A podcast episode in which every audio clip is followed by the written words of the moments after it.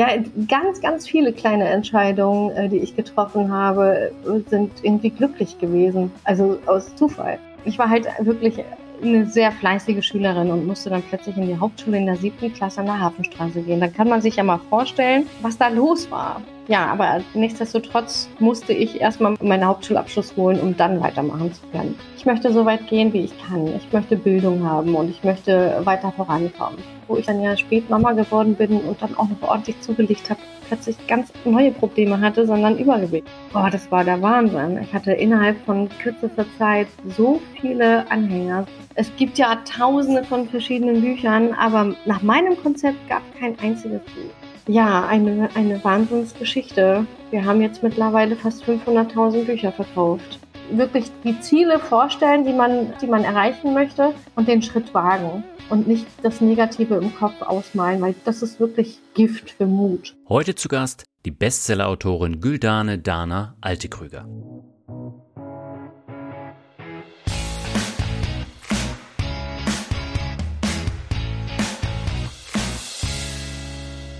Mit der heutigen Folge wird mehr Mut zum Glück schon zwei Jahre alt. Was als Idee im Corona-Lockdown entstand, hat sich mittlerweile als Podcast mit interessanten Geschichten etabliert.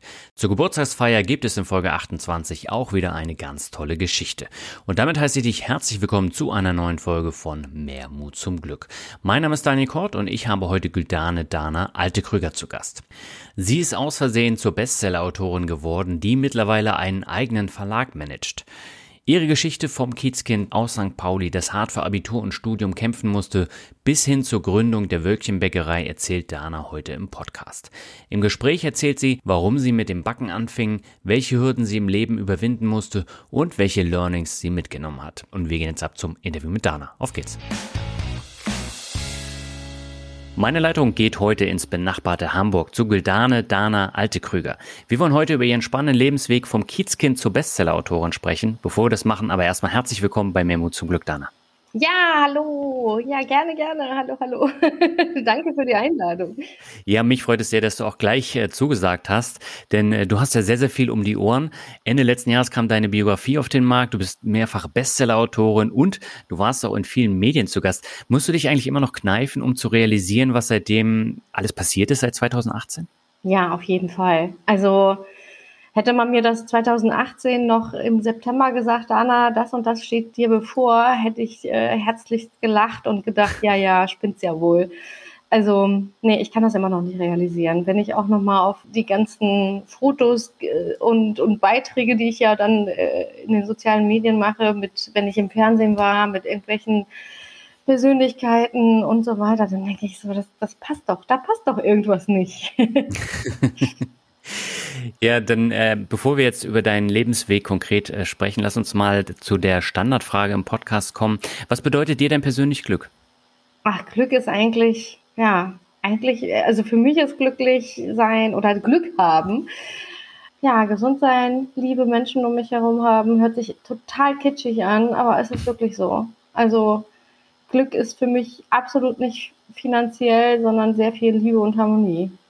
Okay, ja, das vertiefen wir gleich nochmal. Mhm. Du bist äh, Ende der 70er, Anfang der 80er Jahre ja in St. Pauli aufgewachsen. Das war ja auch eine ganz heiße Zeit da mit der Reeperbahn und äh, da ist unheimlich viel in Bewegung gewesen. Was hast du denn für Erinnerungen an diese Zeit? Ach, schöne, sehr bewegte Zeit auf jeden Fall. Also ich bin mitten auf dem Kiez groß geworden. In den 80ern war es ja auch wirklich unheimlich heikel, heikel da, also an der hm. Talstraße. Das ist die Querstraße zur Reeperbahn ähm, als Gastarbeiterkind und wir haben da wirklich Buntes erlebt, ob das jetzt bunte Persönlichkeiten waren, die wir im Alltag hatten oder mhm. halt auch diese, diese Zwiespalt, äh, türkisches äh, Gastarbeiterkind sein und dann äh, die ganzen Prostituierten sehen und so weiter. Das ist so kontrastreich gewesen, mhm. aber sehr, sehr lebendig und sehr schön. Ja, deine Eltern sind ja Ende der 60er Jahre aus der Türkei nach Deutschland gekommen.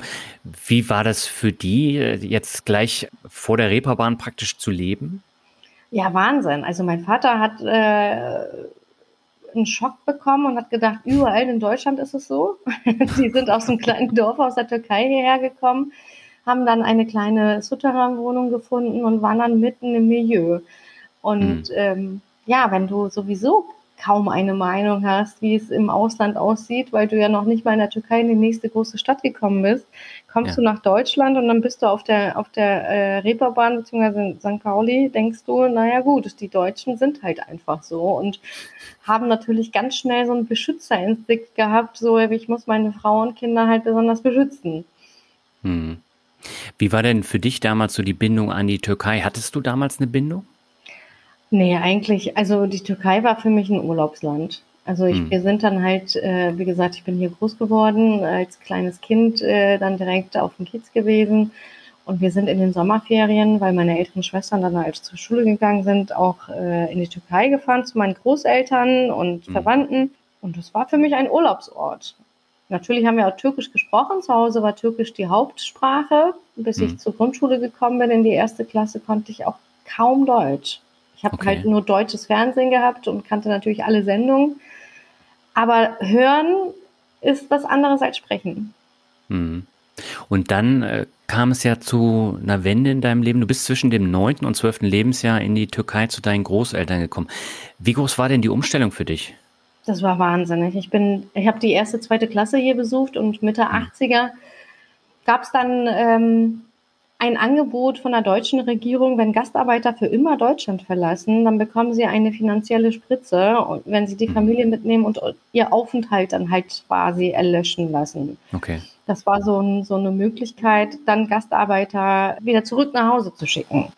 Mhm. Und meine Eltern wollten das gerne annehmen und haben dann gedacht, okay, bevor wir das ganz entscheiden, schicken wir vorerst die Kinder ähm, und schicken sie zur Schule und mal gucken, ob sie damit klarkommen. Meine lieb, äh, liebevollen Großeltern haben uns dann aufgenommen. Ich war acht Jahre alt hm. und bin dann quasi zu Beginn der dritten Klasse dann dahin. Und das war eine wahnsinnige Einstellung. Also es war erstens mal unheimlich schwierig, von meinen Eltern getrennt zu sein. Hm. Und äh, dann von der spielerischen Grundschule in eine sehr strenge türkische Schule zu kommen, das hat im wahrsten Sinne des Wortes mir Bauchschmerzen gemacht. Hm. Es hat lange gedauert, bis ich mich daran gewöhnt habe. Also ein Auslöser war zum Beispiel, dass ich meiner Oma immer wieder gesagt habe, oh, ich habe solche Bauchschmerzen. Dass hm. sie dann sagte, okay, dann trink mal hier ein Glas Olivenöl, das ist gut gegen Bauchschmerzen. Und ich fand das dann so grässlich, dass ich dann fortan keine Bauchschmerzen mehr hatte und bin dann doch gerne wieder zur Schule gegangen. Und das hat sich sehr schnell gelegt. Und ich habe dann ganz viele Freunde gefunden, habe dann viele Vorzüge des Landlebens äh, äh, erfahren und das wäre mir hier auf der Reeperbahn nicht passiert. Ich, meine Eltern, Großeltern hatten einen Hof mit allen möglichen Tieren, von Gänsen, Katzen, äh, Kühen, Pferden, alles Mögliche mit dabei. Die haben Tabakfelder äh, bewirtschaftet. Mhm. Und äh, wir konnten da spielen, bis die Sonne untergeht. Also das war wirklich toll. Bis auf die Tatsache, dass Mama und Papa nicht da waren. Und vier Jahre war ich dann da, zum, wobei, wobei wir uns dann in den Sommerferien immer gesehen haben. Hm. Wie viele Geschwister hast du? Wir sind fünf. Insgesamt fünf und ich bin genau in der Mitte. Zwei ältere und zwei jüngere habe ich. Hm. Und waren alle Kinder dann in der Türkei oder nur ähm, du und noch äh, ein Bruder oder eine Schwester? Nee, meine beiden älteren Schwestern waren da und ich. Meine hm. jüngste Schwester, als ich äh, mit acht Jahren in die Türkei kam, blieb bei meinen Eltern in Hamburg. Hm. Und ähm, sie kam dann zwei Jahre später auch nach und mein Bruder ist gar nicht hierher gekommen. Er ist der Jüngste. Wir sind vier Mädchen und ein Junge. Hm. Kann man sich vorstellen. Ein Junge musste her. und ähm, nee, er ist dann äh, tatsächlich nicht in die Türkei gekommen, weil 87 war das dann, dass meine Eltern gemerkt haben, Leute, das, das macht keinen Sinn. Die haben nämlich beobachtet, dass andere Gastarbeiter, die für immer in die Türkei wieder zurückgegangen sind, gar nicht richtig Schritt halten konnten. Erstens waren hm. sie schon ein gutes Jahrzehnt äh, im Ausland gewesen. Als sie wieder zurückkamen, hatten sie andere Ansprüche und äh, die haben wieder mit Tabakbewirtschaften angefangen. Die hatten kein besseres Leben, als sie es davor hätten haben können. Und das war meinen Eltern zu wenig. Und äh, dann haben sie gesagt, die Kinder, kommt wieder zurück. Und wir sind dann 87 mit allen Geschwistern dann wieder zurück in die Talstraße gekommen. Hm. Da war es aber so, dass deine Deutschkenntnisse dann tatsächlich noch schlechter waren als vorher, ne? weil du ja die ganze Zeit nur Türkisch gesprochen mhm. hast und dadurch bist du dann auf Hauptschulniveau eingestuft mhm. worden. Wie schwer ist dir das damals gefallen, dich wieder hier zurechtzufinden? Ja, schwer eigentlich. Also es war wieder eine Umstellung. Von der spielerischen Grundschule in die strenge äh, türkische Schule zu gehen, war eine Geschichte. Da hatte ich mich äh, aber schon mit arrangiert. Und dann bin ich äh, von dieser strengen Schule wieder nach, nach Hamburg und bin in der Hafenstraße zur Schule gegangen. Das war dann die Hauptschule. Das fand ich überhaupt eine Frechheit, dass sie sagten, ach, du kannst kein, kein Deutsch, äh, du kommst jetzt einfach in die Hauptschule. Und ich war immer so ein Einserschüler, würde man in Deutschland sagen. In der Türkei äh, ist eins die schlechteste Note, aber ich war halt wirklich eine sehr fleißige Schülerin und musste dann plötzlich in die Hauptschule in der siebten Klasse an der Hafenstraße gehen. Dann kann man sich ja mal vorstellen, was da los war. Hm. Da war überhaupt gar kein Respekt dem Lehrer gegenüber, so wie ich das kannte. Alle liefen natürlich zivil rum, das kannte ich auch nicht mitten im Unterricht wurde vom Fenster runtergesprungen, um beim Kiosk noch eine Cola kaufen zu gehen. Und das war schon, war schon heftig. Aber auch das mhm. habe ich dann nach einer Weile hingekriegt und äh, habe dann natürlich auch mich über die, äh, die, die Vorzüge gefreut, dass man gar nicht so streng sein muss und äh, dass man auch Spaß haben kann. Und ähm, ja, aber nichtsdestotrotz musste ich erstmal meinen Hauptschulabschluss holen, um dann weitermachen zu können. Mhm. Und äh, du hast ja danach dann die mittlere Reife nachgeholt und das Abitur. Mhm. Wie schwer ist dir das gefallen? Ja, gar nicht schwer. Also so äh, vom, vom Verlangen her nicht schwer. Ich wollte das ja unbedingt machen. Ich wollte ja irgendwie, ich wusste zwar noch nicht genau, was ich machen möchte, aber ich wusste, ich möchte so weit gehen, wie ich kann. Ich möchte, hm. ich möchte Bildung haben und ich möchte weiter vorankommen. Die mittlere Reife war für meine Eltern auch selbstverständlich, dass ich nach der, nach der Hauptschule das mache. Das habe ich dann in der Handelsschule gemacht, zwei Jahre.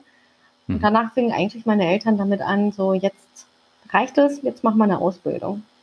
Okay. Also Abitur muss nicht sein, weil Abitur hatte bis jetzt keiner von uns gemacht. Weder bei uns in, den, in der Großfamilie, die ganzen Cousinen und Cousins, noch bei uns direkt in der Familie. Und das war meinen Eltern, glaube ich, unerreichbar hm. damals. Und wollten mir auch sagen, so, nee, ist nicht, äh, mach mal lieber eine Ausbildung. Hm. Aber du hast dich dann durchgesetzt. Ich habe mich durchgesetzt. Ich habe mich durchgesetzt und ich habe tatsächlich äh, ja meinen Vater angelogen. ich habe mhm. ihm erzählt, ich habe mich überall beworben und habe Absagen bekommen und bis man 18 ist, herrscht in Deutschland Schulpflicht. Ich hatte ihm tatsächlich vieles erzählen können, das äh, hat er mir abgenommen. Und äh, ich muss weiter zur Schule. Und ich muss sagen, ich habe auch die Schule angelogen. Ich habe äh, zur Anmeldung äh, zum Aufbaugymnasium ja Unterschrift von meinem Vater nachgemacht und habe mich da angemeldet. Ich glaube, ich kann das mittlerweile sagen. Ich hoffe es jedenfalls. Ich weiß nicht, ob mein Abitur mir dann aberkannt wird oder nicht. Ich weiß es nicht. Und du hast ja dann ähm, das Abitur dann tatsächlich auch durchgezogen, mhm. abgeschlossen mhm. und hast dann auch noch angefangen zu studieren. Was haben deine Eltern da gesagt? Ach, da waren sie total stolz. Also als ich Abitur gemacht habe, mein Vater war ja vorher äh, ein bisschen dagegen. Und äh, als ich dann aber fertig mit meinem Abitur, äh, mit meiner, äh, also als ich dann mein Abitur in der Tasche hatte, dann, ähm, ja, dann war er total stolz. Dann war das natürlich dann auch klar, ich muss jetzt studieren und habe dann auch einen Studienplatz bekommen. Äh, damals lief, äh, lief das ja über die ZVS, die hm. zentrale Vergabestelle der Studienplätze oder sowas. Ich weiß nicht mehr, was das für eine Abkürzung war.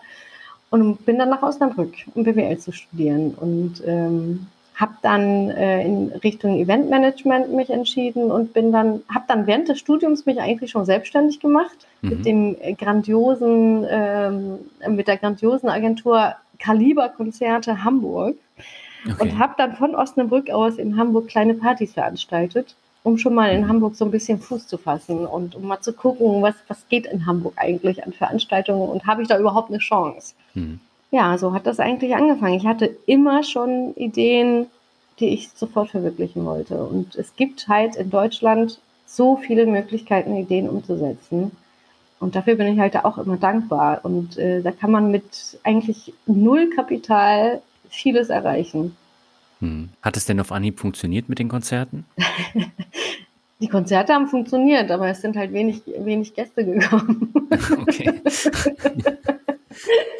Und das heißt, dann bist du tatsächlich dann auch in eine Festanstellung gegangen? Ja, genau. Also ich habe äh, damals die Ich AG gegründet, gab es ja, und habe dann mhm. versucht, äh, wirklich nicht so bekannte Künstler äh, unterzubringen und mit Eintrittsgeldern irgendwie mich über Wasser zu halten, aber das war total schwierig. Das war richtig, hm. richtig schwer. Dann habe ich dann ähm, hier im Theater, im Thalia-Theater angefangen und bin dann in die Staatsoper gekommen und habe dann im Vertrieb gearbeitet. Das war so ein bisschen meine soziale Versicherung. Hm. Ich habe da in Teilzeit gearbeitet und hatte vorerst äh, die Konzertagentur äh, nebenbei noch gemacht und bin dann aber noch auf die Idee gekommen, Hamburg braucht einen vernünftigen, also Hamburg braucht einen Second-Hand-Laden. Second-Hand-Laden mhm. mit Kaffee, das, das muss noch unbedingt sein. Und dann habe ich einen ganz äh, schönen Laden gefunden in Altona in Ottensen und ähm, habe dann einen Second-Hand-Laden mit Kaffee eröffnet mit dem Namen Klamottensen. Und wie lief der? Der lief super, der lief richtig okay. gut. Der lief gut. Ich habe nebenbei in der Oper gearbeitet. Ich hatte dann so zwei, zweieinhalb feste Tage, wo ich dann tagsüber gearbeitet habe. Hm. Und die restlichen Tage äh, habe ich dann im Second-Hand-Laden gearbeitet und sonntags bin ich noch auf den Flohmarkt zum Einkaufen gegangen für den Laden. Also ich hatte, ich habe in meinem Leben gerne und viele sieben Tage Wochen gehabt und das hat mir aber hm. unheimlich viel Spaß gemacht. Hm. Aber du hast ja dann natürlich auch sehr viel um die Ohren gehabt mhm. und konntest dich dann eigentlich neben dem Beruf um kaum was kümmern, oder? Ja, das stimmt allerdings. Also ich habe wirklich sehr viel, also Arbeiten war für mich Hobby und Freizeit gleich, zugleich. Hm. Und ähm, ja, da habe ich immer wieder verschiedene Ideen gehabt und äh, habe das immer versucht zu verwirklichen. Mit dem Laden hat es dann, äh, musste ich dann aufhören. Ich habe 2009 im Januar meine Schwester verloren, meine älteste. Mhm. Und das hat mich wahnsinnig umgehauen. Also das war das war, das war schon ein, ein, ein schwerer Schlag für mich. Hm. Und du bist aber aus dem Tief dann wieder rausgekommen? Ich bin aus dem Tief dann selber rausgekommen. Das war hm. schon eine schwere Depression im Grunde, dass ich dann aber mit Hilfe das äh, geschafft habe und ähm, dann gesagt habe, okay, jetzt, jetzt bin ich für mich zuständig und ich, ich, ich krempel die Ärmel hoch und mache das jetzt alles. Und ähm, ja, dann habe ich tatsächlich den Laden Klamottensen hatte ich vermietet. Den habe ich dann aber, ähm, der Vermieter ist dann rausgegangen zu der Zeit, wo es mir dann wieder gut ging. Und ich dachte, okay, mhm. ich mache das jetzt mal. Und habe dann versucht, den Laden wieder zu, zu öffnen. Und ja, habe das dann als Café gemacht und nochmal vermietet. Und ich habe dann irgendwie immer wieder versucht, die Probleme zu beheben. Das heißt, ich hatte ja noch die Miete und alles Mögliche zu machen, ähm, äh, zu bezahlen. Und ähm, manchmal hatte ich aber persönlich keine Kapazität, da selber was zu machen. Und so habe ich dann versucht, ein Konzept, Konzept zu entwickeln, um dann schnell einen potenziellen Mieter zu finden. Und ich wusste, in Ortensen läuft ein Frühstückscafé super und habe das dann in, in ein Frühstückscafé mit geringsten Mitteln äh, versucht umzubauen und prompt zwei Wochen später hatte ich wieder einen Pächter drin und hatte das Problem in Anführungsstrichen nicht mehr. Hm.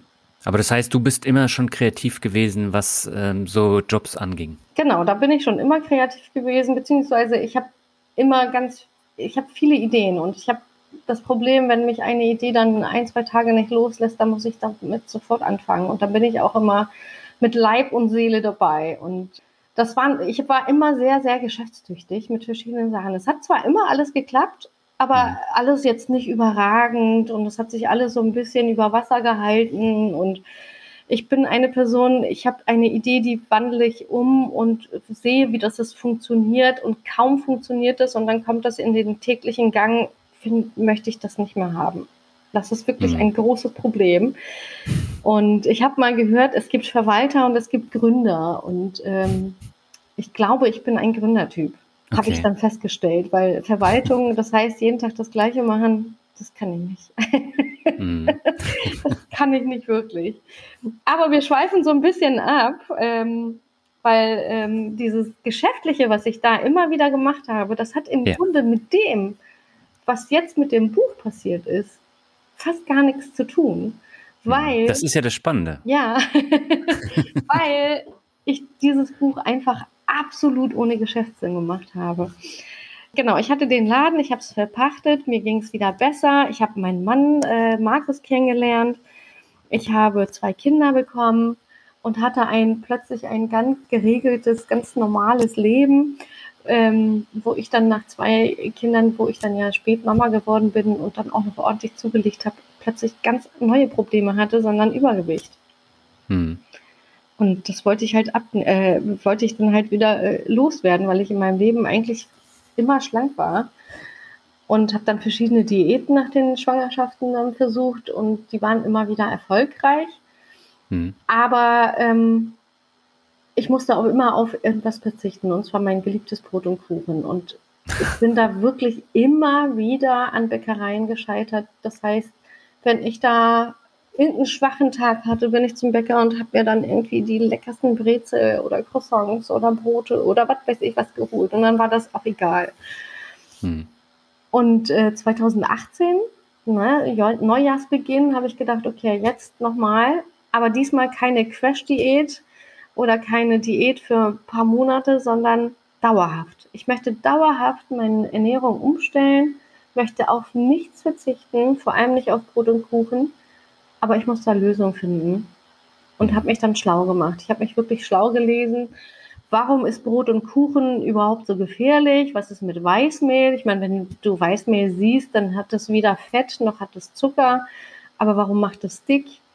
Was kann ich alternativ nehmen und so weiter? Und ähm, die Ergebnisse, die ich dann hatte, die ich dann wirklich in meiner Experimentierküche dann getüftelt habe und die vorzeigbar waren, beziehungsweise die dann lecker für mich waren, dachte ich, okay, das muss ich irgendwie teilen. Es gibt bestimmt andere Frauen oder andere Menschen, die auch gerne Brot und Kuchen essen möchten. Und die Nährwerte meiner Brötchen, die sind so gut und die halten so lange satt und so einfach zu machen, das muss ich doch teilen. Ich habe mit Weight Watchers damals angefangen gehabt und die haben so eine kleine Community und da habe ich einfach meine Rezepte gepostet. Okay, und das kam mit Sicherheit sehr gut an, oder? Oh, das war der Wahnsinn. Ich hatte innerhalb von kürzester Zeit so viele Anhänger, so viele Follower.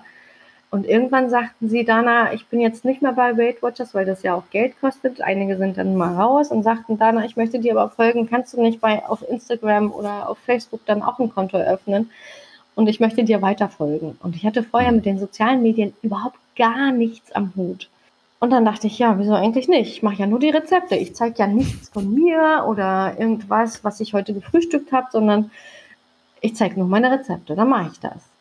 Und dann ähm, dachte ich, okay, wie nenne ich mich denn überhaupt? Wie kann ich mich denn nennen in den sozialen Medien? So irgendein, so meinen Namen wollte ich irgendwie nicht. Und ja, dann dachte ich, ja, okay, ich mache ja was Leichtes an Gebäck und kam dann auf den Namen die Wölkchenbäckerei.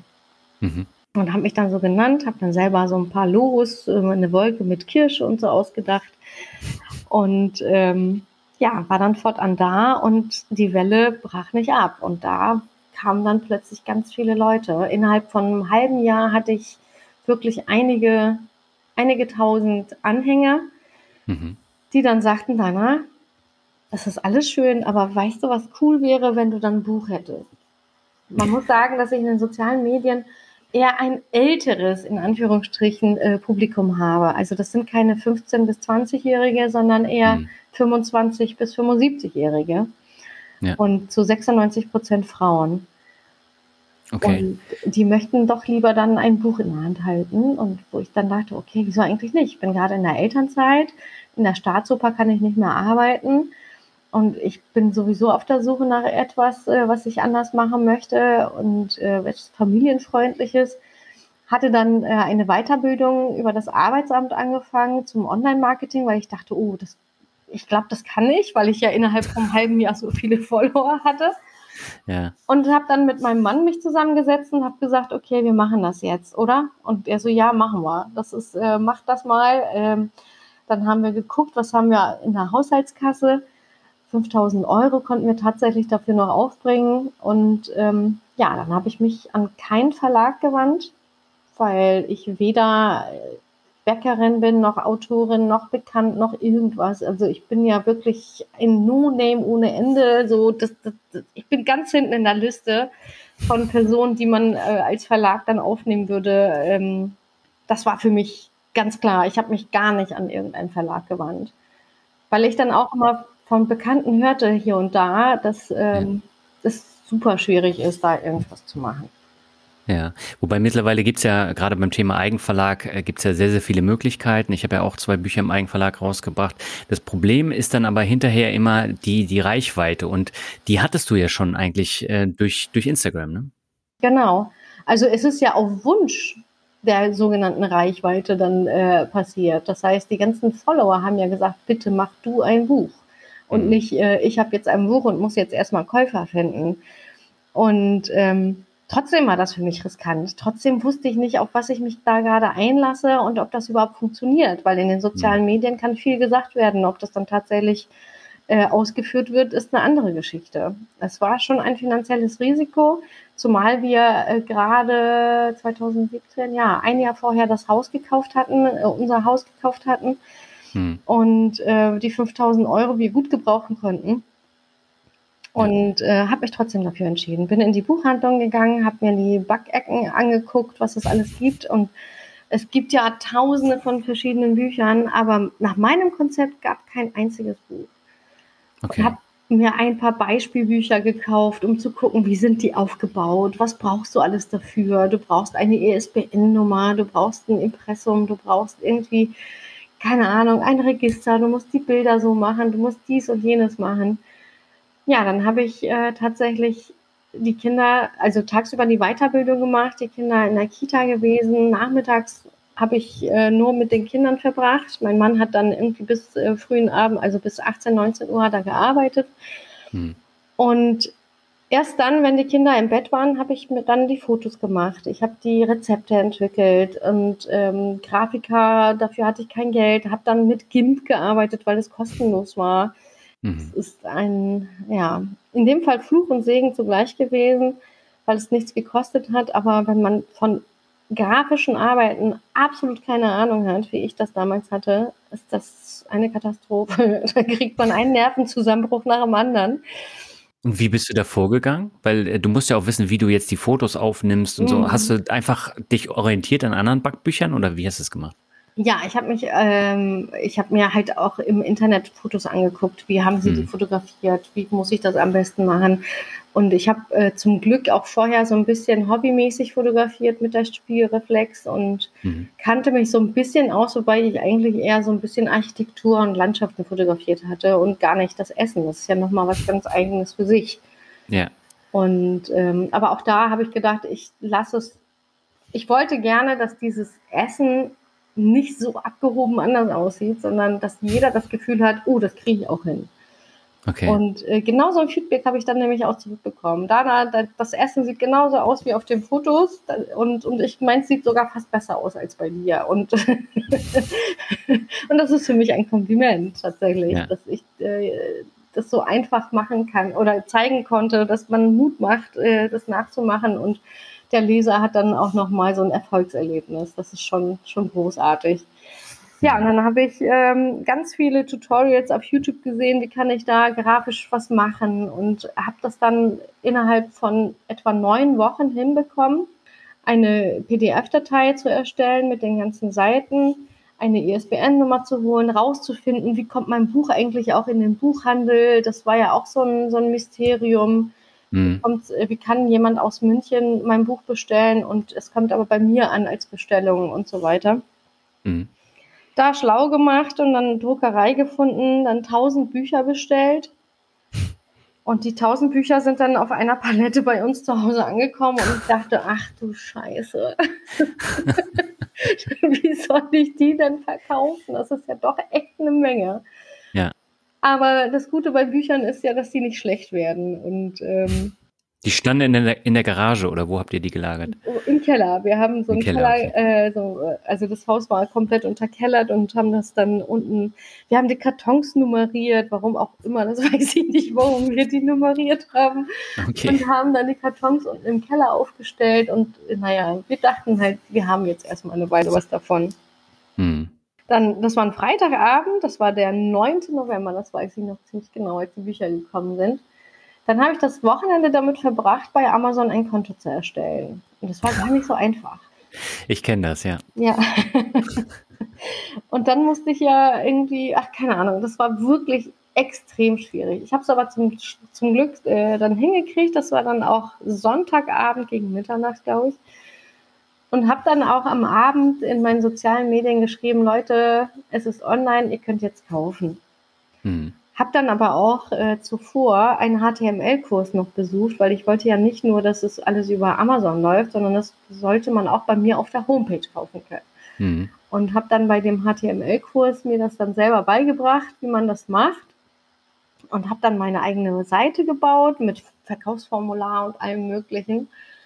Ohne Template, ne? Also das war schon richtig so ein Kurs mit, äh, das ist ja keine, wie nennt man das? Naja, mit HTML halt.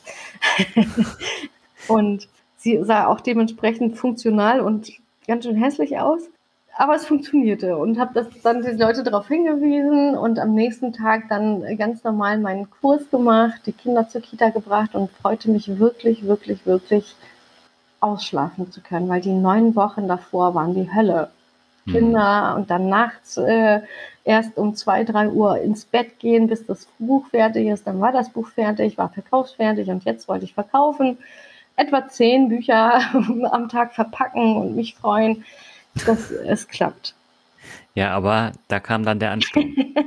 ja, ja, da kam etwas, womit ich niemals hätte gerechnet. Ich habe dann gegen Mittag nochmal beim Weiterbildungskurs, das ging über Zoom, von zu Hause aus geguckt, wie sieht's aus. Ich sah halt per E-Mail kam schon auf, auf, von meiner Homepage aus die Bestellung mhm. und wollte mal wissen, wie läuft's auf Amazon. Und da sah ich tatsächlich neben meinem Buch Bestseller stehen. Und wow. ich so, wie Bestseller, das kann doch gar nicht sein. Und äh, habe dann gleich im Kurs gefragt, Leute, könnt ihr mal gucken? Ja, alles, ja, Dana, Glückwunsch, äh, dein Buch ist ein Bestseller. Ich so, Wahnsinn, geguckt, da hatte ich schon weit über 100 verkauft. Und ähm, dachte aber, naja gut, das sind die Follower, die gesagt haben, hier mach mal ein Buch, aber äh, morgen sieht die Welt schon anders aus. Am Abend, an dem Tag hatten wir schon 450 Bücher verkauft Boah. von den 1000. Und als ich das dann Markus sagte, mein Mann, so, Markus, ey, wir haben so viele Bücher verkauft und wir wollten 256 verkaufen, um auf unsere Kosten zu kommen. Und da waren wir schon mhm. drüber. Am ersten Tag. Am ersten Tag. Und dann sagte mhm. Markus auch schon, ja, super, ich freue mich, aber wie, wie verschicken wir das jetzt? ja, stimmt. Bis dahin hatte ich mir gar keine Gedanken drum gemacht, wie wir jetzt 450 Bücher, die wir am, am besten noch am selben Tag verschicken über Amazon, wie wir das verpacken. Wir hatten ein, ich hatte mich für ein Buchformat 21 mal 21 entschieden und es passte in kein Polsterumschlag rein. Das heißt, ich musste tatsächlich mir überlegen, wie kann ich das gesichert, also Wasser und, und, und stoßfest äh, und mhm. äh, trotzdem gut, verpa also gut verpackt und trotzdem leicht. Das heißt, wir wollten auch unter 500 Gramm bleiben, damit mhm. äh, der, die Versandkosten auch niedrig bleiben. Und Markus ging dann wirklich los, direkt an dem Abend noch, am Montagabend noch äh, zum Baumarkt und hat sich alles Mögliche gekauft.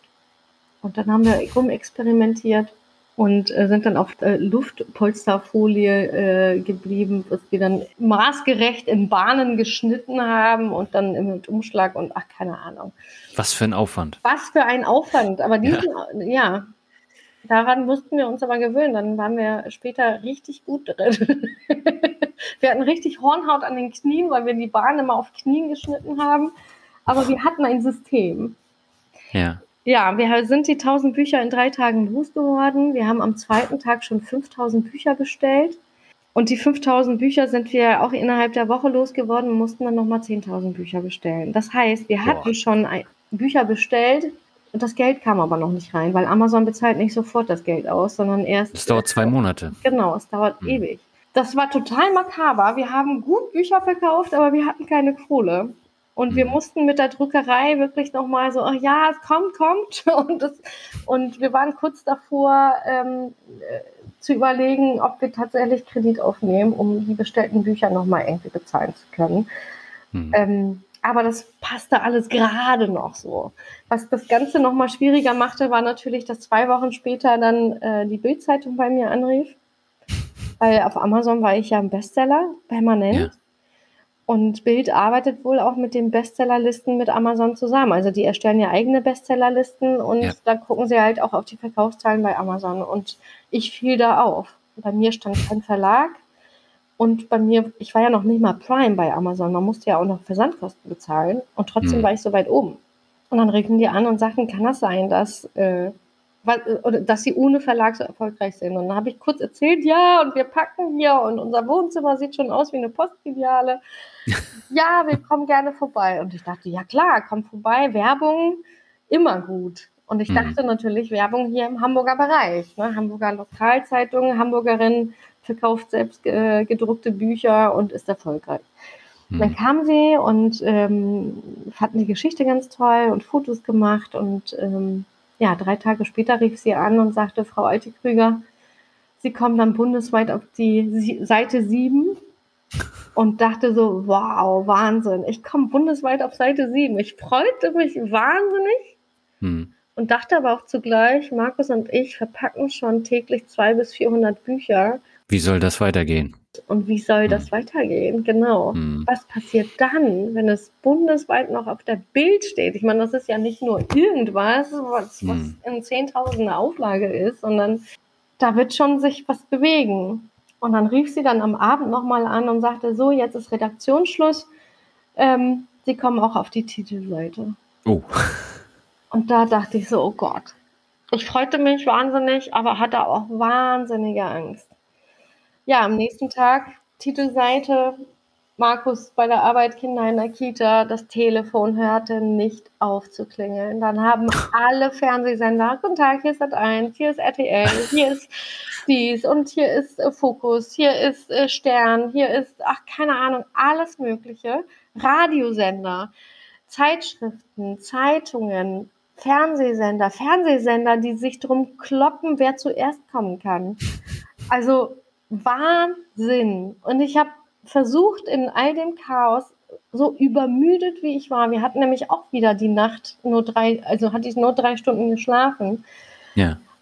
Versucht, mir überall Notizen zu machen. Ach, dann dahin, dann kommt der und da muss ich das hinschicken und so weiter. Dann kam die Bild nochmal und wollte dann ein glückliches Foto von mir machen, wie ich dann, ähm, wie ich dann mit dieser, mit dem Titel, mit der Zeitung da sitze und sage, yeah, ich bin in der Bild.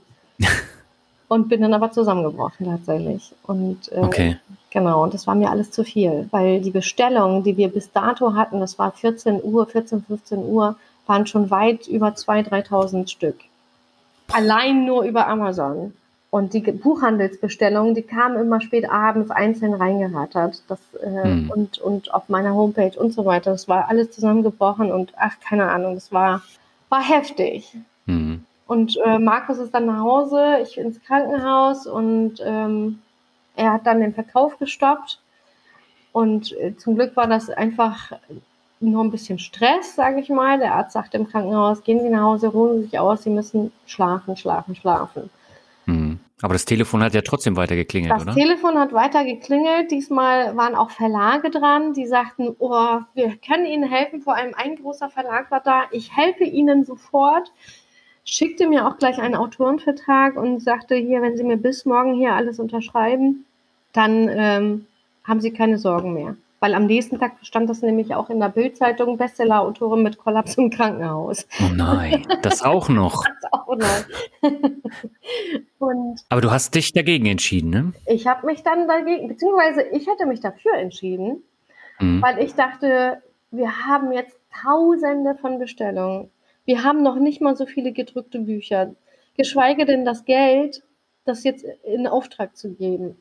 Wie machen wir das? Ich hatte ein Riesenproblem. Ich hatte äh, das Gefühl, den Bestellern nicht gerecht zu werden. Und äh, das war ein Riesenberg vor mir. Und ich hatte ja sowieso schon mehr verkauft, als ich, als ich das wollte. Ich wollte ja, das war ja quasi fast wie so ein Hobby, was ich dann auf Wunsch vieler gemacht habe. Und es wurde plötzlich so groß. Und ähm, ich wollte sofort diesen Verlag, äh, den, den Vertrag unterschreiben und abschicken. Hm. Und was, was kam dann? Ja, mein Mann, mit meinem Mann habe ich gesprochen und er war okay. nicht immer dagegen. Er sagte, nein, jemand, der in so einer Situation innerhalb von 24 Stunden was haben will, der hat nichts Gutes im Schilde, der führt nichts Gutes im Schilde. Das mache ich. Hm. Unter Druck macht man sowas nicht. Und sagte dann zu mir, Dana, da waren natürlich so eine Riesenreihe Kartons äh, an, an der Wand bei uns im, im Essraum. Und er sagte, das alles gehört dir dann nicht mehr. Die können dann entscheiden, ob eingestammt wird, wann gedruckt wird und so weiter. Das ist alles nicht mehr deins. Hm. Und dann sage ich, ja, aber was sollen wir machen? Und dann sagt er, ja, wir machen es selber. Wir wissen ja, du hast es alleine an, an, ganz weit nach oben gebracht. Du weißt, wo du drucken kannst. Du weißt, wie du das alles machen kannst. Warum machen wir es nicht selber? Hm. Und das hat bei mir wieder, dann hat das wieder dieses geschäftliche Ding, ja, stimmt warum mache ich das eigentlich nicht? Da war das das erste Mal, dass ich dachte, stimmt, das kann ja eigentlich jetzt auch zu meinem Beruf werden. da hat sich dann also der Kreis geschlossen. Da hat sich der Kreis geschlossen, genau. Und dann haben wir einen Verlag gegründet und haben dann mit der Druckerei gesprochen, die dann auch zu, also nicht nur eine Online-Druckerei war, auch eine Verlagsdruckerei. Ich habe so viele Unterstützung bekommen und ähm, genau, dann hat mein Mann dann Ende Januar auch seinen Job gekündigt, weil wir dann irgendwann irgendwann war es mir einfach zu viel, weil die ganzen hm. Buchhandlungen, die Buchhandelsketten kamen, die Großhändler kamen. Ich hatte sehr viele TV-Auftritte. Ich war bei Stern TV, bei äh, Talkshows, ich war beim Frühstücksfernsehen, ich war überall mit überall eingeladen. Ich hatte noch die Kinder, Markus arbeitete Vollzeit, wir packen die Nacht und ich schaffte das einfach nicht mehr. Und dass ich sagte, mhm. Markus, entweder geben, ist es jetzt an der Zeit, dass, dass du mit einsteigst oder wir geben es ab, weil es geht so nicht mehr. Und dann hat er sich mhm. äh, also dann hat er sich für die, für, für die Wörtchenbäckerei entschieden, hat seinen Job aufgegeben, was er dann jahrelang gerne gemacht hat. Und ähm, ja, dann haben wir das professionell gestartet tatsächlich, haben dann Mitarbeiter eingestellt und haben noch ein weiteres Buch rausgebracht, was auch auf Anhieb ein Bestseller wurde. Wir haben Backmischungen auf Wunsch rausgebracht. Wir haben jetzt äh, mehrere Bio-Backmischungen, die wir auch bundesweit bei Supermarktketten auch verkaufen. Mhm. Ja, eine, eine Wahnsinnsgeschichte. Wir haben jetzt mittlerweile fast 500.000 Bücher verkauft. Verrückt, ne? Ja, das ist wirklich verrückt. Und ja. das ging ja dann noch weiter. Ne? Du hast ja dann jetzt auch deine Biografie rausgebracht, äh, mhm. äh, vergangenes Jahr. Und äh, die war auch ein Bestseller, oder? Ja, also ich habe ähm, letztes Jahr mit Katharina Wolf. Äh, das ist übrigens die, die Redakteurin, die dann damals das erste Mal zu mir nach Hause kam und in der Bild berichtet hat. Mhm. Mit ihr hatte ich dann immer wieder Kontakt und äh, sind, ähm, ist es auch sehr freundschaftlich und ich habe schon immer wieder Anfragen bekommen, ob ich denn nicht die Geschichte schreiben möchte von verschiedenen Personen. Ja. Und sogar auch eine äh, Anfrage für ein Drehbuch habe ich bekommen.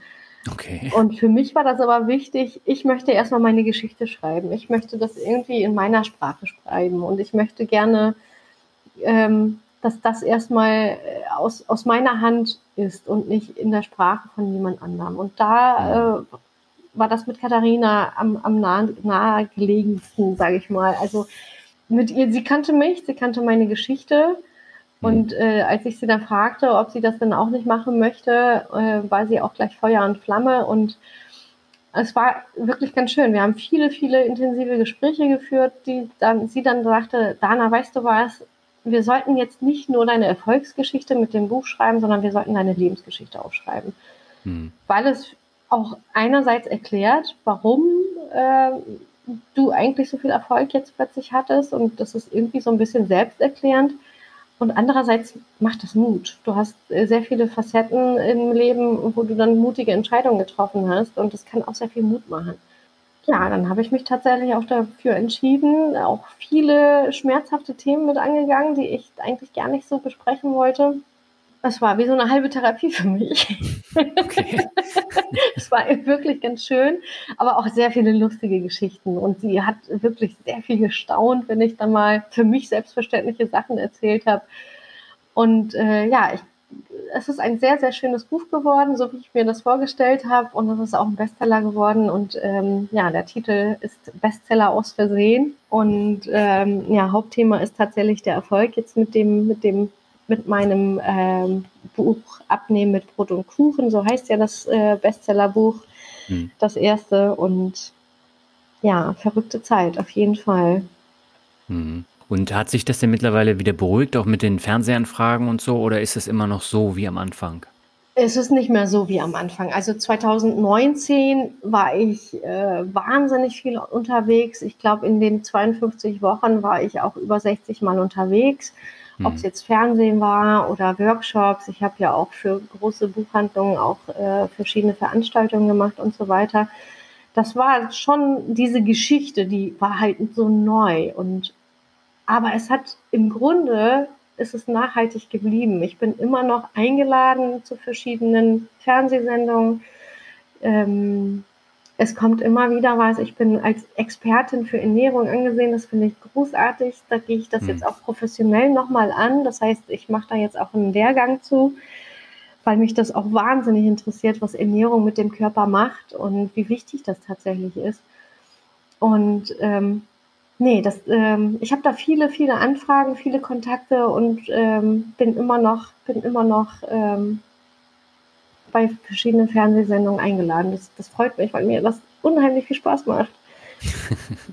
ja, hast du eine neue Leidenschaft äh, entdeckt durch Zufall?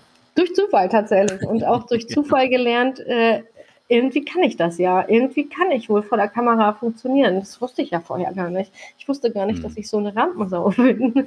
Aber irgendwie funktioniert das und macht auch wirklich Spaß. Ja. Und welchen Einfluss hatte jetzt Corona auf euer Geschäftsmodell?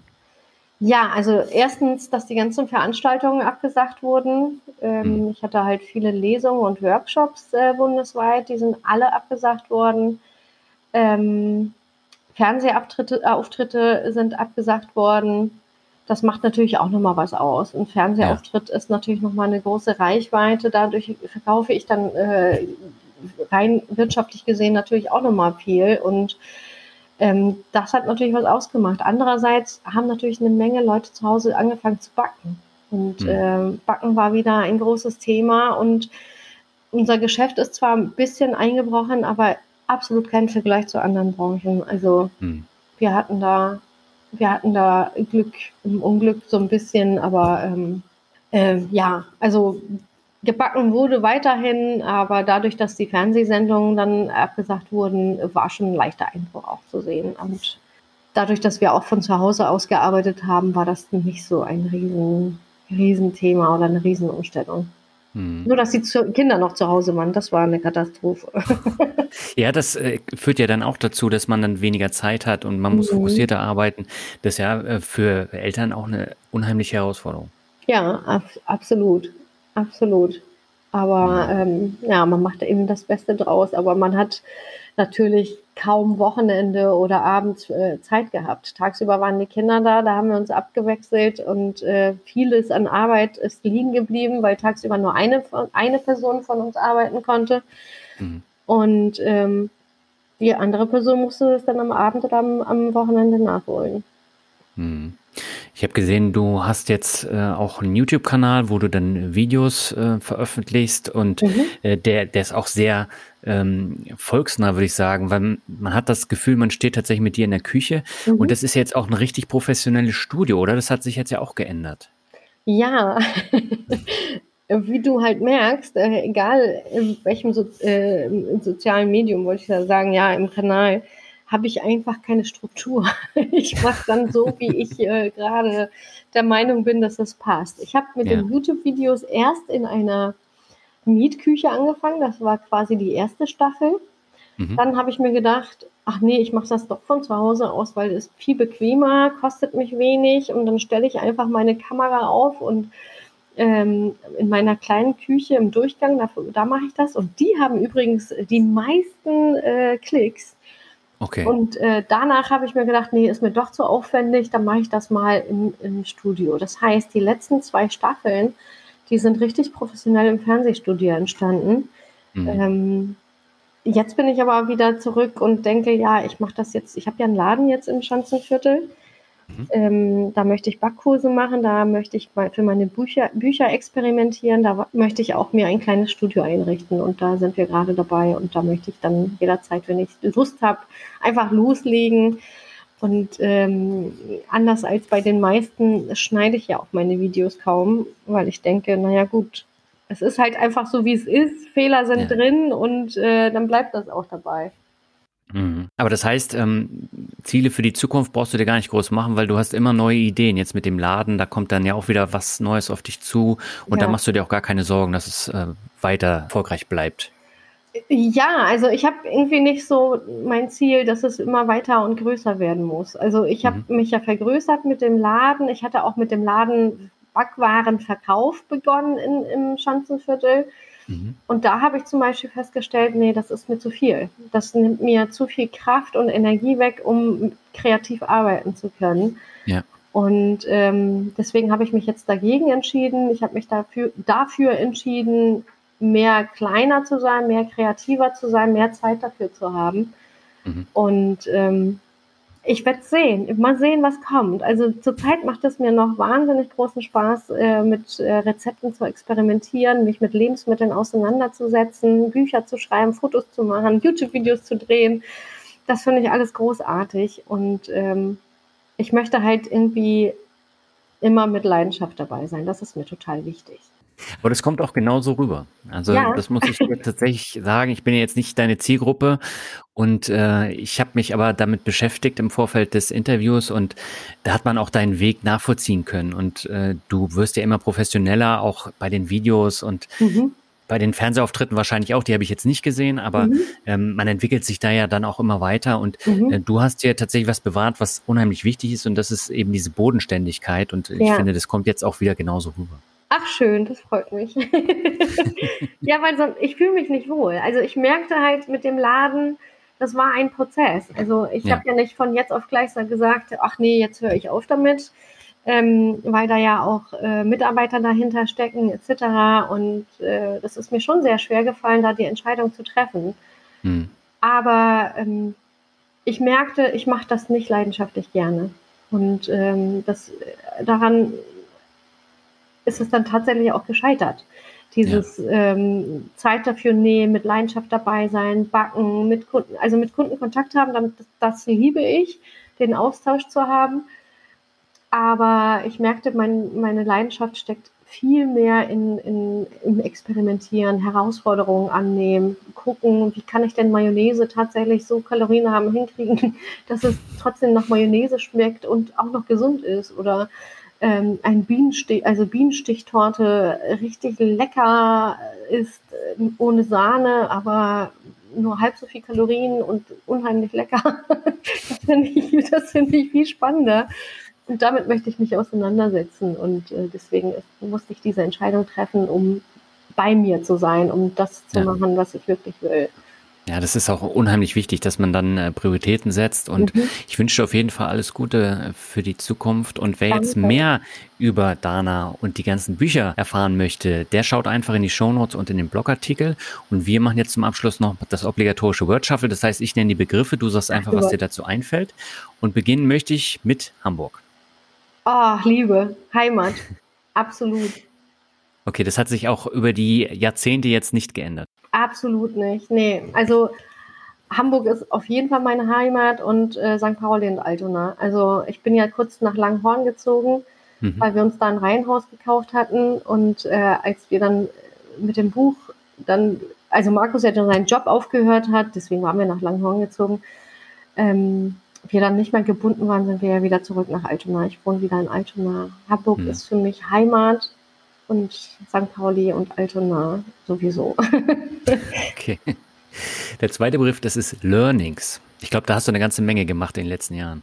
Ja, Learnings, ja. Also da habe ich wirklich, ähm, da ist vieles auf mich zugekommen und ich kann, ich kann, ich, ich scheue mich dann auch nicht, äh, Zeit zu äh, aufzuwenden, verschiedene Kanäle anzuzapfen, die kostenlos sind und da habe ich eine Menge gemacht, habe mir von vielen was beibringen lassen, aber ich habe natürlich mein, mein großes Learning ist ähm, bei Doing. Ne? Also ich mache mhm. natürlich unheimlich viel selber und gucke, dass ich Rezepte hinbekomme. Das ist das ist das, mhm. ja, das, das zeichnet es eigentlich aus. Das selber machen, eine Menge wegschmeißen, aber trotzdem irgendwie die Erfahrung für das nächste Mal mitnehmen und das besser machen.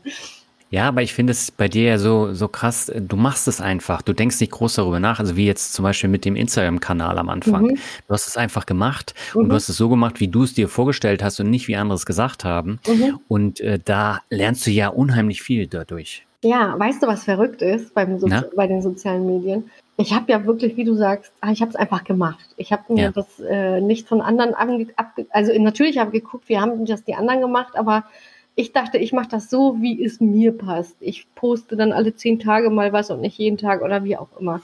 Ich, kennst du die Online-Marketing-Rockstars? Ja, natürlich. Ja, die haben mich angeschrieben und fanden okay. das großartig. Ich habe einen riesen Artikel darüber gehabt. Und Aha. ich bin als Rednerin beim Online-Marketing-Konferenz gewesen mit meinem sozialen Medien, also mit Instagram etc. Das, das war total krass. War das 2019 dann? Das war 2019. Okay. Und dann habe ja, ich halt einfach krass. erzählt, wie unstrukturiert ich das mache und einfach nur nach Bauchgefühl. Und ähm, ja, das war cool. Das war echt mhm. cool. Aber dadurch hast du natürlich dann auch wieder neue Kontakte äh, kennengelernt. Ne? Ja. Ja, das ist sowieso Wahnsinn, dass man ja, von einem zum nächsten kommt und dann nochmal Kontakt und ja, ne, Netzwerke ohne Ende aufbaut und ähm, aber ich bin nicht so eine, die dann sagt, uh, jetzt kenne ich den, jetzt muss ich den mal ansprechen oder mhm. was weiß ich was. Ich freue mich über, über jeden Kontakt und wenn sich was ergibt.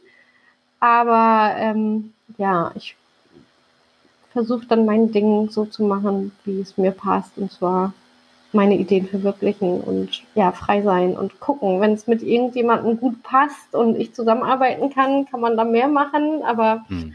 ja, ich freue mich immer, Leute kennenzulernen und ähm, wahrscheinlich hätten andere Leute an meiner Stelle noch andere, diese Kontakte noch viel mehr aufbauen können, indem sie hinterher sind. Ja, ich bin okay. glücklich, so wie es ist. ja, aber das ist auch wichtig. Ich sage mir das ja auch immer. Ich lasse mich da auch nicht verbiegen. Ich mache das, was ich für richtig halte. Und wenn es mir zu viel wird, dann äh, drücke ich halt auf die Bremse, so wie du eben auch. Mhm. Und ähm, durch die Kontakte, da ergibt sich dann ja immer wieder was Spannendes. Und ich glaube, das macht's auch aus. Und wenn man die ganze Zeit äh, während seiner Karriere am selben Platz arbeitet und nur sein Standardumfeld hat, dann entwickelt man sich auch nicht weiter. Man hat auch dann gar keine Lust, sich weiterzuentwickeln. Ja, das stimmt ja, deswegen finde ich das so wichtig. Ja. ja. Kommen wir zum nächsten Begriff, das ist Markus Lanz. Markus Lanz? Ja, da warst du auch zu Gast. Da war ich auch zu Gast. Das war ja. Wahnsinn. Das war richtig, das war richtig, richtig cool. Das war für mich äh, wirklich, ja, weiß ich auch nicht. Also ich muss vorab sagen, Markus Lanz dachte ich früher immer so, oh, weiß ich nicht. Der stellt ja immer so komische Fragen und möchte ja immer, oh, weiß ich hatte, um ehrlich zu sein, keine so hohe Meinung von ihm. Mhm. Aber ich war wahnsinnig geehrt, in diese Sendung eingeladen zu werden, weil ich wusste, das ist auch nicht keine Selbstverständlichkeit. Ja. Und habe mich sehr gefreut und ich war unheimlich positiv überrascht. Also ich war sehr positiv überrascht über das Interesse an meiner Person, über die Geschichte, über die Vorrecherche, über die Freundlichkeit, über tatsächlich über die, über, na, wie soll ich sagen, über die Menschlichkeit von Herrn Lanz selber tatsächlich. Mhm. Also ich war sehr positiv überrascht. Die Sendung selber ähm, war eine sehr gute Erfahrung. Ich habe sehr viel Feedback danach auch vom Publikum bekommen, per Mail, per Telefon und so weiter. Und ja, daraus hat sich eigentlich auch ergeben, dass äh, ich die Anfrage bekommen habe, ob ich denn mir nicht vorstellen könnte, auch selber was zu machen. Die machen ja auch in Nahproduktion mhm. äh, verschiedene Kochsendungen. Und ähm, so habe ich die, die YouTube-Videos zum Beispiel bei denen im Studio gedreht. Ach so. Genau. Ja, das schließt sich das eine ans andere ja, an. Ja, genau. Ja, da habe ich einen Kontakt auch hergestellt und erhalten. sehr gut, sehr gut. Aber du warst jetzt nicht mit dem äh, Dauergast von Markus Lanz in der Sendung, dem Herrn Lauterbach. Nein, nein, nein, das war äh, vor meiner Zeit. Ich war mit äh, Herrn Münterfering ähm, in der okay. Sendung. Ja. Und äh, weiß jetzt nicht, wie die anderen beiden Herren hießen. Ist ja auch nicht schlimm. Dann gehen wir schnell zum nächsten Begriff. Ähm, das ist nämlich Türkei. Ja, auch Heimat, aber hm, ja, Wurzel. Also ich würde sagen, also wirklich richtig Heimat ist Hamburg. Hm. Egal wo ich bin, würde ich immer wieder zurück nach Hamburg wollen und äh, die Türkei ist, ähm, sind meine Wurzeln. Und ähm, ja. ja, da, da kommen, kommen meine Eltern her, da habe ich selber gelebt und ähm, ein wunderschönes Land. Ein wunderschönes Land, in dem man hoffentlich bald wieder in Ruhe und mit freier Meinung leben kann. Mhm. Okay, dann komme ich zum vorletzten Begriff. Da war ich mir jetzt unsicher, ob ich den tatsächlich nehme oder den anderen. Mhm. Äh, Diät ist der Begriff. Ich war mir überlegen, ob ich Sport nehme. Das wäre ja die Alternative gewesen. ich kann ja beides nehmen. ja, dann sag doch gern was dazu. Ja, also Diät äh, möchte ich komplett aus dem Leben verbannen tatsächlich. Mhm. Ähm, Diät heißt ja eigentlich Ernährungsweise. Ne? Also Diät ist nur in Deutschland wirklich so negativ beziehungsweise so auf Abnehmen fokussiert.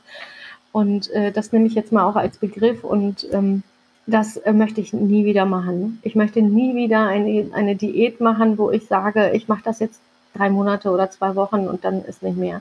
Hm. Ähm, es ist das Wohlbefinden, es ist das gute, gesunde äh, Essen, ähm, es ist einfach dauerhaft bewusst sich umstellen und sich immer wieder was gönnen.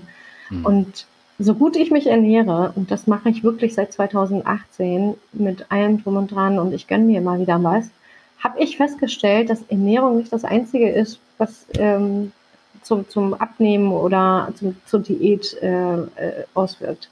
Es ist mhm. auch Zeit. Zeit, weil wenn ich Zeit für mich nehme und äh, wenig Stress habe, kann ich mich mit Essen auseinandersetzen, kann ich mich freuen und da kommen wir auch zum Sport und äh, kann äh, wirklich viel für meine Gesundheit tun. Und Ernährung ist ein Riesenbaustein, äh, was das gesunde Leben betrifft, aber es ist nicht alles. Es ist äh, tatsächlich Sport. Dafür habe ich leider wenig Zeit. Ich nehme mir die Zeit nicht. Und das möchte ich dieses Jahr unbedingt ändern. Ich bin noch immer noch im Neujahrsvorsatz und ich habe es noch nicht geschafft. Okay, aber das Jahr ist schon zur Hälfte rum fast. Ja, ich habe ja noch ein bisschen Zeit. Das stimmt. Aber ich musste die ganze Zeit auch bei der Vorbereitung des Interviews überlegen, wärst du damals ins Fitnessstudio gegangen, statt äh, dich damit der Ernährung auseinanderzusetzen, dann wäre das alles nicht passiert. Vermutlich, ne? Ja. Vielleicht hätte ich ein Fitnessbuch geschrieben. Ja gut, aber davon gibt's halt schon sehr, sehr viele. Wahrscheinlich noch mehr als von der Ernährung. Ja, ja. Aber äh, das ist manchmal eine ganz kleine Entscheidung und die hat ja. so eine große Auswirkung. Ja, also ich glaube allein, ja, ganz, ganz viele kleine Entscheidungen, äh, die ich getroffen habe, sind irgendwie glücklich gewesen. Also mhm. aus per Zufall. Also dass ich mein Buch zum Beispiel Abnehmen mit Brot und Kuchen genannt habe. Ich habe mir da überhaupt gar keine Gedanken gemacht, dass es dann marketingtechnisch eigentlich richtig clever ist. Das ja. haben mir ja ganz viele sogenannte Experten gesagt, das ist perfekt gewesen. Mhm. Und ich habe mir überlegt, worum geht es denn eigentlich im Buch? Ja, es geht um Abnehmen mit Brot und Kuchen. Und ähm, ja, der Name Wölkchenbäckerei äh, etc., ich habe mir das ja nicht gedacht, oh, das wird mal eine Marke, sondern so nenne ich mich mal, weil ich mache ja irgendwie leichtes Gebäck. Ja. Keine Ahnung. Das sollte so sein. Genau. Dann kommen wir zum letzten Begriff, das ist Mut. Mut. Ja, Mut. Mut, ja, ich musste schon viel und oft mutig in meinem Leben sein. Ähm, mhm. Ja, Mut begleitet mich immer. Ich bin sehr risikofreudig. Ich bin, ich würde mich schon als mutig äh, beschreiben. Mutig muss nicht Höhenangst sein, was man überwältigt, sondern mutig kann, können viele kleine Entscheidungen im Alltag sein. Und ähm, mhm. ich finde, das gehört dazu. Ich finde, man muss mutig sein man muss positiv denken ganz oft. Man muss sich wirklich das, die Ziele vorstellen, die man äh, im Kopf hat, die man erreichen möchte und den Schritt wagen und nicht das Negative im Kopf ausmalen, weil das ist wirklich Gift für Mut. Mhm. Und ähm, einfach machen. Vor allem hier in Deutschland, ich kann das ja nochmal betonen, wir, kann, wir haben hier einen doppelten Netzboden. Hier kann sehr wenig passieren. Ja, vor allen Dingen auch im Alter, ne? Ja. Also du hast ja mit äh, über 40 dann äh, erst diese Erfahrung machen können. Mhm. Und äh, für viele äh, heißt es ja dann, ja, da ist der Zug schon abgefahren, aber stimmt ja nicht. Nein, stimmt überhaupt nicht. Also ich würde den, den, ich würde es auch mit 60 oder 70 noch machen. Also wenn, wenn jemand wirklich leidenschaftlich bei irgendwas dabei ist und den Kopf mhm. äh, an nichts anderes gerade denken kann und das machen möchte, dann mach das. Also mach das wirklich und das Allerschlimmste, was dir passieren kann, ist, dass du wieder zurück auf, äh, auf Arbeitsamt oder Hartz IV zurückfällst. Und auch von da aus kannst du dich wieder, du wirst immer was finden, wenn du möchtest. Mhm. Und du brauchst halt einfach keine Angst zu haben. Also wer an sich selber glaubt, und das ist, glaube ich, das, das A und O von, von allen, wenn du an dich glaubst, dass du ähm, einfach zur Not auch putzen gehen kannst oder was weiß ich was, ja. dann, ähm, dann kann dich eigentlich nichts aufhalten. Also mhm. da bin ich immer noch von überzeugt. Also man muss äh, die Risiken abwägen, man darf natürlich keine großen finanziellen Geschichten eingehen und ja, einfach machen. Ja, so wie du das jetzt auch geschildert hast. Und äh, ich glaube, man kann unheimlich viel aus dem Interview mit dir mitnehmen. Und es war sehr, sehr sympathisch, hat mir viel Spaß gemacht und ich sage herzlichen Dank für deine Zeit. Ja, ich danke dir. Es hat mir auch wirklich großen Spaß gemacht. Dankeschön. Soweit das Interview mit Güldane Dana Alte Krüger. Alle Links und Bücher findest du im Blogartikel und in den Shownotes. Wenn dir der Podcast gefällt, empfehle ihn gern weiter und bewerte ihn bei Spotify oder Apple Podcasts. Nur so erreicht Mut zum Glück im undurchdringlichen Podcast-Dschungel eine deutlich höhere Sichtbarkeit. Ich danke dir herzlich im Voraus. Wir hören uns schon in zwei Wochen wieder. Anlässlich des zweiten Geburtstags wird es am 30.06. noch eine zweite Episode in diesem Monat geben. Bis dahin wünsche ich dir alles Gute und sag ciao.